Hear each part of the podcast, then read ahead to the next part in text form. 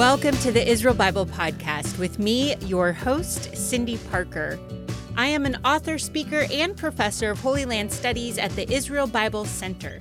I am passionate about reading the Bible in the physical, historical, and cultural context of its day, and I love having geeky conversations with people about new things. In this podcast, I'd like to invite you to join me as I sit down each week with other faculty members of IBC to discover new aspects of the Bible. These are some of my favorite dialogues because as a modern audience reading an ancient text, we know that the Bible does not need to be rewritten, but it needs to be reread. You may remember from last week how Pinchas told us about the intertestamental period, sometimes falsely called the 400 years of silence. And we talked about this group of pious Jews who were a subgroup of people who were very concerned with piety and being responsible for following God's commands. They were called the Hasidim and should not be confused with the modern Hasidic Jews, even though their names sound really familiar. I asked Pinchas to start with the Hasidim and to tell us how we end up with the Pharisees. What kind of context would we be in during the Second Temple period to meet a Pharisee? So the Hasidim, they're not really described greatly because we don't really have a lot of documents to go by. But from what we can gather is the fact that they were really pious. They were, in a sense, very focused on being faithful to God. Mm-hmm. That was the most important thing to them. However they defined that, they were really striving to do the best that they can. And so then it's possible that movement simply came to be a bit more cohesive movement just for the sake of the resistance, just to fight the Hellenism, just to push people back. And once the danger is gone, the tendency is not to unify anymore. It's just like any crisis. Crisis brings on unity. Mm-hmm. We form cohesive groups. We start organizing things when we're in crisis. Once the crisis is gone and the dangers have passed, we go our own separate ways because guess what? Those Hasidim, it's not like they're a religious class of people who sit around on a bench and all they do is pray and study. I mean, again, we're thinking about Hasidic Jews. That is not their lifestyle. These people have jobs, they have farms, they have businesses, they're artisans. Some of them may be priests, some of them may not be priests, some of them may be scribes, we don't know. They have other occupations, it's not like that they don't have things to do. So the danger passes, and guess what? They put down their swords and they go back to doing what they were doing. So that's why it's possible to say that movement may have just risen up for a period of time and then it's gone away. And if you think about Pharisees is a movement. It's an ideological movement, okay, that, again, rose up. It rose up as a reaction in concern in Judaism for purity, okay? Perushim, that's what it really means. It means separate ones, the ones who separate themselves. And what do they separate themselves in regards to? Well, they separate themselves in regards to purity. One of the core ideas of the Pharisaic movement was the fact that God has called us to a certain purity of life. And that means ritual purity. And that means washing of hands and of cups and all these things that you read about in the gospel. And that is, again, something that they rotate around. So if the Sadducees are rotating around the idea of temple worship, then Pharisees rotate around the idea that purity in daily life, even outside the temple, at my dinner table. And that's why they're very selective on whom they're going to have over for dinner, who they're going to eat with, and how they're going to go through the ritual of washing their hands and what procedure they're going to follow in order to make this dining experience really a holy moment with God, and that separates them, and that's sort of, again, think of it as an emerging movement that comes out of a need, a spiritual need that they see, and people band together around that idea. And out of that comes this whole ideological movement of people band around the thoughts of purity and how they should be practiced in everyday life. Do you think that because, well, if the Sadducees are focused around the temple and therefore it's quite natural to find them in Jerusalem and Judea, for Pharisees, could we expect to find them throughout the diaspora? Do we even know? I mean, we have them mentioned all the time in the Gospels, which is a very land-oriented text and a very small portion of land. But if they're concerned for daily purity and a life of purity and separation, then could we find them all over the place? Yeah, you can, absolutely, because they're not tied to a geographical location. They're not tied to a particular place where their spirituality is anchored in. Their spirituality is much more global. You know, every room, every dining room, every living space can be made holy, essentially, through these practices of purity that they have developed, essentially. And so, yeah, you'll find them in Israel and you find them outside of Israel. So, I mean, everybody knows Saul of Tarsus, right? Who said of himself, I am a Pharisee, son of Pharisees. Guess what? He's not Saul of Jerusalem. He's Saul of Tarsus, diaspora Jew, who obviously spent a lot of his time in Israel and living in Jerusalem and studying at the feet of Gamaliel and things like that. Yet he is a quintessential diaspora Jew, yet a Pharisee, son of the Pharisees. Right. So why is it that we find the Pharisees in debate with Jesus all the time? I mean, it just seems a cursory reading. You would almost think that they're just contrarian people, which I don't think is necessarily true, but why is it that we have all these records of them constantly debating and pushing back against what Jesus is doing and what Jesus is saying? There's probably several reasons why. It's not, maybe it's such an easy answer, but let's just consider several possibilities. One of them, of course, is this is the most numeric movement. You know, numerically speaking, they're the most numerous. While there's just a handful of Sadducees there, they're small group, just elites, okay? Right. It would be less interaction, obviously. And other types of Jews that are out there, they're maybe not as numerous, or maybe they're more secluded, or maybe they're more focused on particular geographical areas, while the Pharisees are everywhere, and certainly in Galilee. And Yeshua spends a lot of his time in Galilee. So, makes sense that he would come in contact with them. He comes to Jerusalem, guess what? They're still there. Right. So there's a lot more contact. That would be one thing. Another reason why they argue, and by the way, these are not arguments, these are discussions. You know, if you notice that they're actually discussing theology and practice a lot of times. Most of the time they discuss practice. And what they argue about is the nitty-gritty stuff. They all believe the same ideas. It's just the application of those ideas, they differ. And that's what they duke out most of the time. How? How do we live out this commandment? We all know that we should follow this commandment, but how? And that's what they argue about. And they ask questions and answer them in a kind of way of sticking it to each other of, no, this is how I say. Don't you want to believe the way I believe because this makes sense? And then there'll be some kind of, nice little quip and nice little compact answer that just sounds so true and profound that you simply have to accept. And so there's these wisdom jousting that happens back and forth. And these are not arguments like you're wrong and I'm right. These are arguments as my way is better than your way. We both agree that we're moving in the right direction, but I think what I have to offer is a better way. And the reason why these arguments are so passionate, so colorful, is because they're arguing about something that really matters to them, something they truly care about. Right. So I have this crazy theory that Jesus's version of Judaism happens to be not that far off from the Pharisaic ideas. Yeah. And that's why he argues with them the most. Why? Because he has the most shared ground with them. Like, of course, he shares ground with Sadducees. As I said, he affirms the temple. He worships at the temple. You know, he participates in the whole temple system.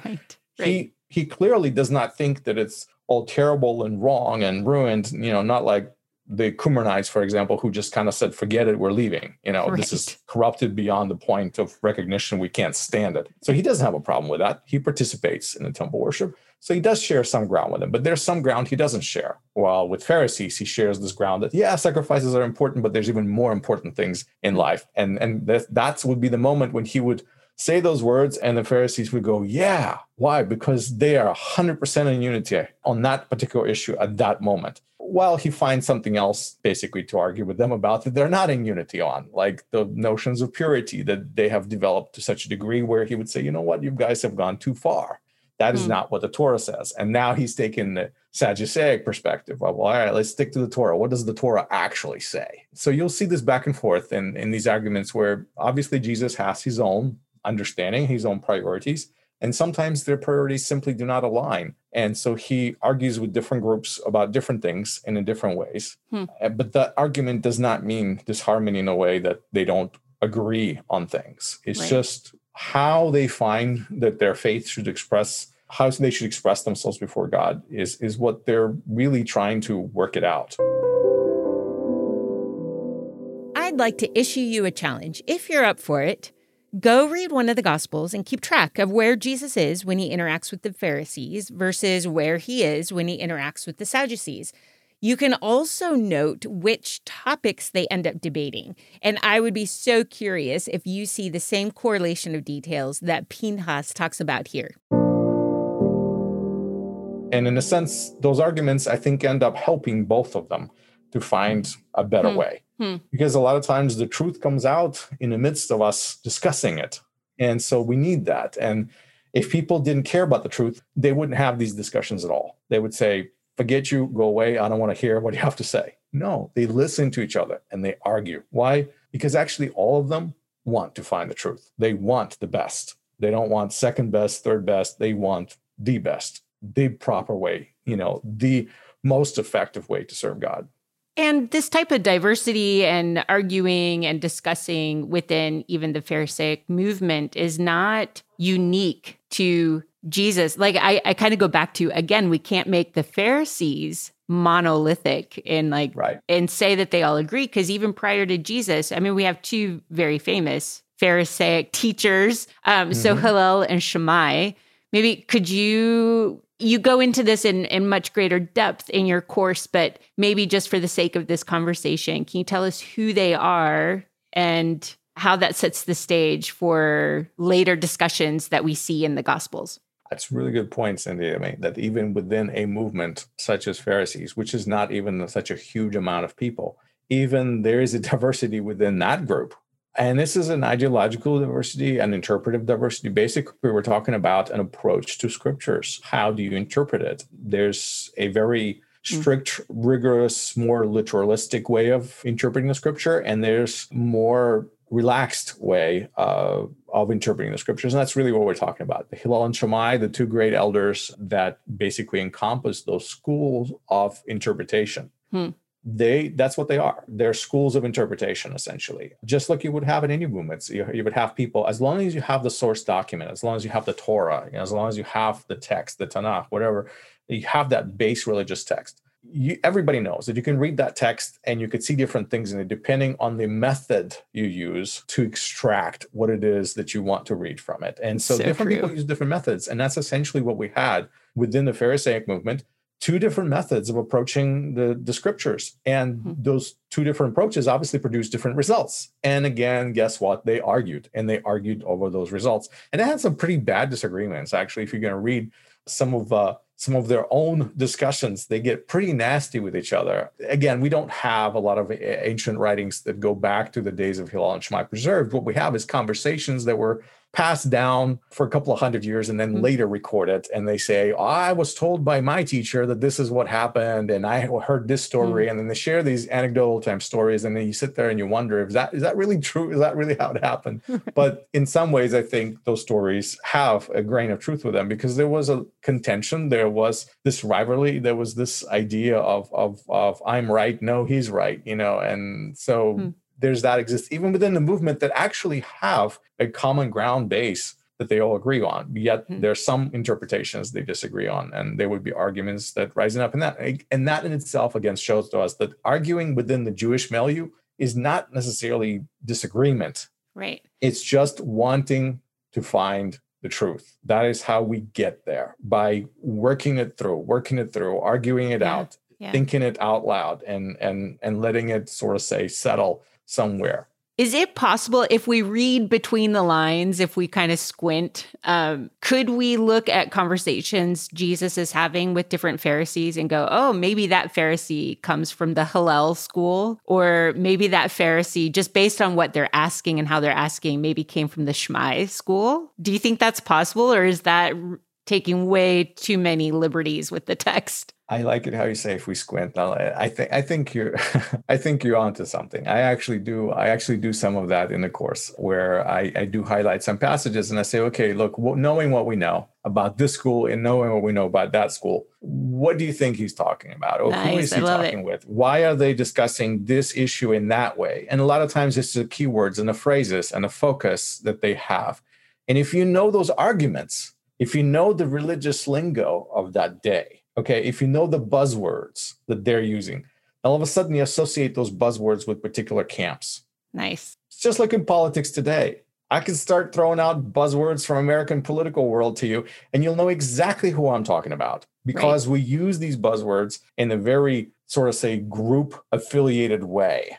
And so the same thing happened in religious circles in ancient Judea in first century. So in that sense, life is no different, but it's knowing that it's what allows us to see deeper and see between the lines is the ability of having studied through these things and having been able to look at it carefully and analyze it. And now we could see more. So in that sense, knowledge opens a deeper understanding, a greater perception, a depth of ability to see something that maybe somebody who hasn't studied it can't.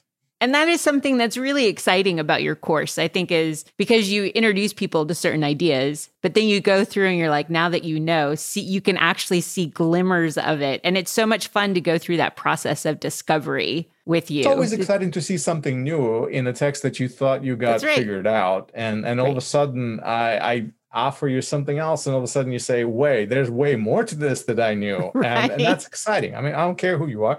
It's exciting to me when somebody shows me something like that, I get excited, you know, and I want to study and learn more and get deeper and say, wait a minute, I'm missing something here. What treasures could be buried under there if I only understood this?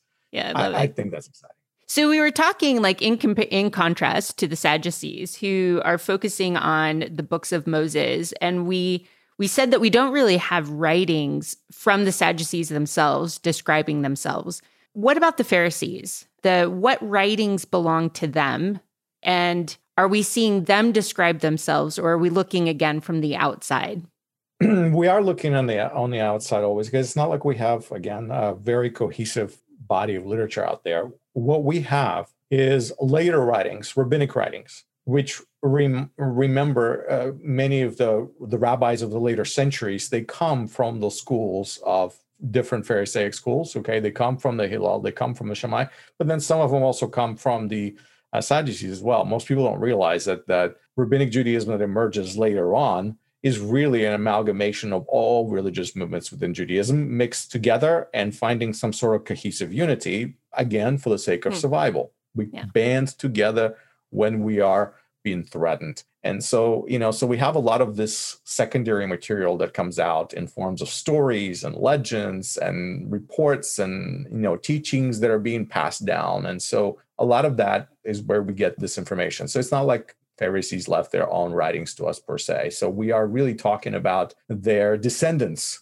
passing on the lore of this particular group. And again, we just don't have a lot of descendants of the Sadducees because they are a small group to begin with. Whatever the influence is all about the temple. When the temple is not there, their power base is gone all of a sudden. And then, of course, they're not able to continue as a meaningful and a powerful movement in that sense. So yeah, we have bits and pieces. All of this we collect through various sources of literature and try to analyze, read it side by side, compare, contrast, understand, clean up, sort of say, look at some of the presuppositions, look at some of the caricature ideas and say, well, probably wasn't like that. This is probably an exaggeration. That is probably an exaggeration. And then realize that the person who's speaking obviously has their own perspective. Right. And through a multiplicity of perspectives, something more cohesive comes out. Yeah. We were just talking earlier about how the Sadducees would not have cared so much for the prophets, because the prophets are simply just quoting the Torah anyway. What about the Pharisees? What would they do with the prophetic writings or the Ketuvim, the other writings, the Psalms and wisdom literature? The spirituality of Pharisees is much, sort of say, greater in that sense, because they rely on the much greater material. And that is actually why they're different ideologically from Sadducees, because they draw on a whole additional body of literature that essentially provides them the foundations for their beliefs. Okay. You know, let's take belief in resurrection. Everybody knows what the biggest difference between Pharisees and Sadducees is, the belief in resurrection. Yeah. So why don't Sadducees believe in resurrection? The answer is very simple. It's not in the 5 books of Moses. That's right. It just isn't. Read it, reread it, back and forth, up and down, left to right, whichever way you want to read it. It's not really there. Yeah. Not explicitly, not stated. It's not there. Where do you find references about resurrection? You're going to find, if anything, you're going to find them in the Ketuvim. Okay, you're going to find them in the words of the prophets, certainly. And you certainly will find them in Psalms and things like that. And so that is where this belief rises from. And they see those scriptures being just as inspired, just as much words of God as the Torah, even though they don't come from Moses. These are still the servants of God. And they say, wait a minute, there's more here. And so because their attitude is different towards these other writings, their ideology takes on a new shape, a new form. They start believing things that the Sadducees would not necessarily believe. So, and therefore now their arguments are different. So this is like, I mean, sometimes, you know, this is a crude example, but it's like Jews and Christians arguing together, you know, where Jews only have the Tanakh, only the Hebrew Bible, right? And then, of course, all the commentaries that are out there, right? So you see, they have a whole another body of literature that they draw on to shape their spirituality, where traditional Judaism doesn't have that. They don't share that. And of course, they're going to have a different perspective on a number of spiritual topics, because they don't share that little piece right there that is quite significant, of course, to Christians and really unknown to most traditional Jews. So that's, so you see, I mean, it may be a crude example, right? But you get the idea. So imagine the conversation between Sadducees and Pharisees being kind of like that. There's a whole new body of literature that Pharisees rely on, very much fond of it. And really beyond that, they have their commentaries on that. And that takes it even to the next level. Next week, we conclude our little mini-series on the diversity of first century by addressing who the Qumran sect is and how or if they are the same as the Essenes. And then we talk about the Zealots, you know, that group that Josephus didn't like very much. And why is it he didn't like them? What are Zealots driven by? They're nationalists. They want Israel to be Israel. They don't want foreign involvement. They don't want pagans coming in and messing things up. They don't want foreign powers running Israel, essentially. So they're nationalists, and they're willing to fight for it. And they're willing to go at great lengths, basically, to get what they want.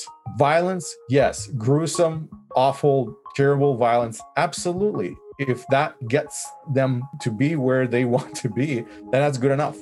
If you like what you hear on this podcast, you can enroll in the course using the link in the show notes, or just go explore all the other courses at IBC that are available to you with one small monthly subscription.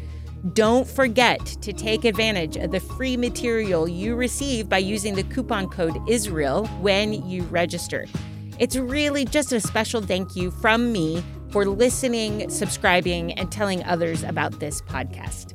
Thank you to Jeremy McDonald with Mason Jar Music for mixing, editing, and crafting all of the good sounds you hear. Thank you for being curious about the world of the Bible. I look forward to next week.